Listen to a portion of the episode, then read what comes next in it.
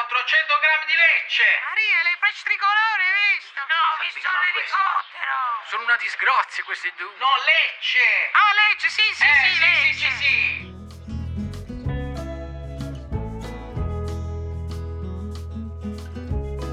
Sabino, oggi ti porto a Lecce. Lusore, lumene, luventu e lu pasticciotto.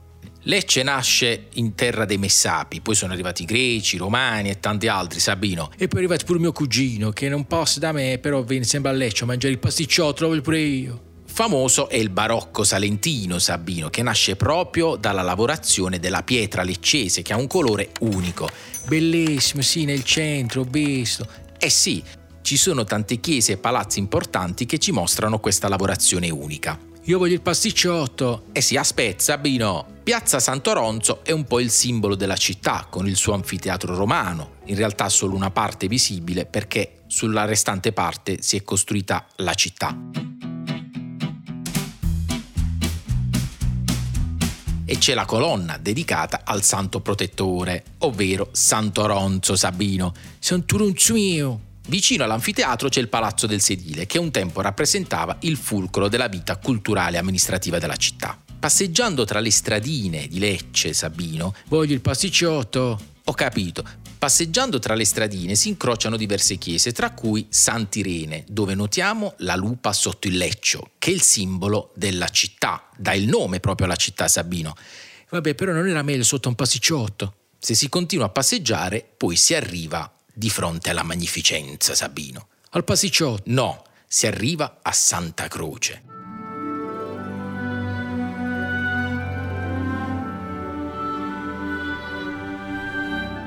La facciata della chiesa Sabino nasconde delle curiosità. Che così il pasticciotto? No, ci sono i volti degli architetti e anche degli scalpellini che hanno contribuito a costruire la chiesa. E ce n'è uno in modo particolare, vicino alla ghirlanda esterna, non lontano dal rosone, scorgiamo il volto del progettista Zimbalo, architetto che poi ha vissuto nel Palazzo dei Celestini, che è quello a fianco, anch'esso meraviglioso, per vicissitudini legate alla chiesa. Che cos'era successo? Eh, poi te lo racconto, Sabino. Se si continua a passeggiare nelle stradine di Lecce tra un cartapestaio ed un altro, arriviamo al Duomo, che si trova in una piazza meravigliosa, Sabino.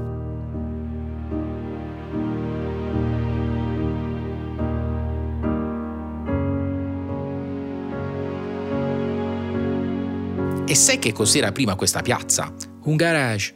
No, questa piazza è nata su un vecchio orto ancora di proprietà della chiesa. In questo spazio c'è il campanile, maestoso, e altri palazzi che nascondono dei tesori all'interno. Ci sono tante leggende all'interno del centro storico di Lecce, ma una molto curiosa, raccontatami da un anziano, narra di una vicenda legata a delle tasse. In che senso? Alcune chiese, se le osservate bene, hanno delle statue mancanti nella facciata e pare che non siano state messe queste statue perché una volta finita la facciata bisognava pagare una tassa. Quindi l'hanno lasciato incompleto per non pagare. Questa è una leggenda, ma anche se non fosse vera, è molto curiosa.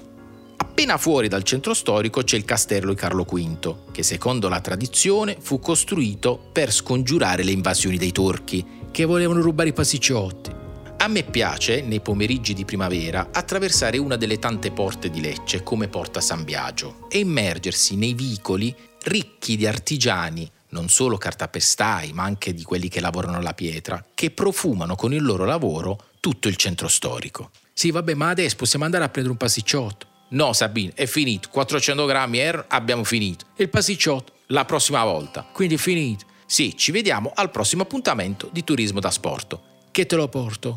Going back to my old hometown, picking up the years I leave behind. Getting in my car, I drive as memories fly by. Driving by the fields I used to run through, where you were chasing me. We were riding out under the bleachers when no one could see.